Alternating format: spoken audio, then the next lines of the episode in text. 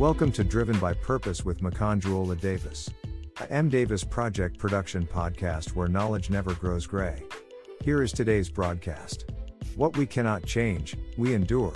Even though I have my Facebook group where I share some of my contents and post, I belong to about three groups as well that do something similar to what I do in my group.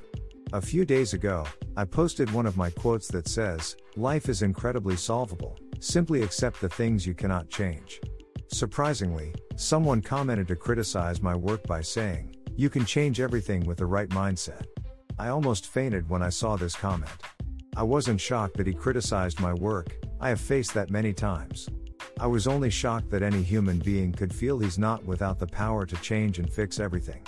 I was forced to ask him a few questions to see who I was about to initiate a conversation with. Perhaps I could change his warped view about his approach to life.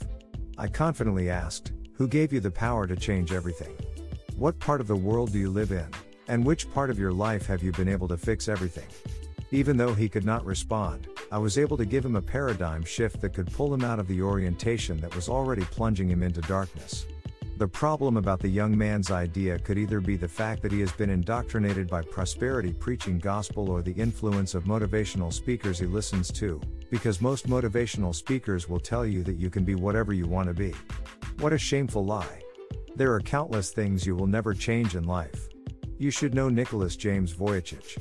He was born with tetramelia syndrome, a rare disorder characterized by the absence of arms and legs. What power can a man have to change that? Even with his deformity, he has liberated many lives and still counting. Similarly, do you know Fanny Jane Crosby? She was a prolific hymnist in the 18th century, writing more than 8,000 hymns and gospel songs, with more than 100 million copies printed. At six weeks old when she was born, Crosby caught a cold and developed inflammation of the eyes. Mustard poultices were applied to treat the discharges. According to Crosby, this procedure damaged her optic nerves and blinded her forever from six weeks old till her dying day. Surprisingly, she accomplished what many people with two eyes can't even achieve. The day I realized the fact that prayer doesn't change everything was the day my brother died. As at the time of his demise, the wife was carrying twins who were just three months old. That was the day I outrightly broke away from prosperity preaching gospel. It was the day I understood clearly well that if prayers can fix everything, God would have removed the thorn in the Apostle Paul's flesh. For he prayed three times and God never changed what was meant to change him. God doesn't remove productive pain, we can only endure it for it is meant to change us. If prayers can change everything, the cup of suffering would have passed over Jesus Christ, for he prayed three times, but God never changed what was meant to change the world. God doesn't remove redemptive pain, and that was what Jesus underwent for our own good. Furthermore, no matter how smart you are, you will never keep what you're meant to lose. And no matter how careless you are in life, you will never lose what you're meant to keep. You can't as well change the fact that you will never please everyone. Neither will you be loved by everyone, no matter how kind hearted you are.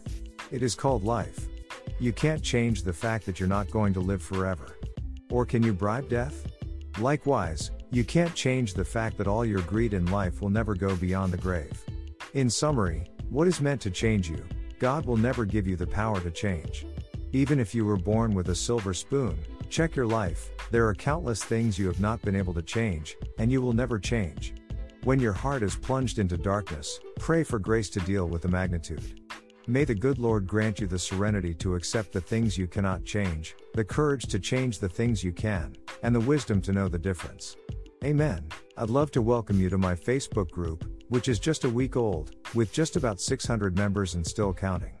It is a community where I share some of my works and other related inspiring content stumble upon. The group permit members as well to interact and share their posts and ideas. If you love the group by what you see, kindly invite your friends as well to join the community. The purpose of the group is to keep you inspired and to stay motivated while you learn other matters of life. You can look the group up on Facebook by typing quotes worth repeating and inspiring contents, or you can check in the episode summary of this broadcast the link for the group. Until next week on Driven by Purpose with Makanjuola Davis, keep learning what matters in life and stay blessed.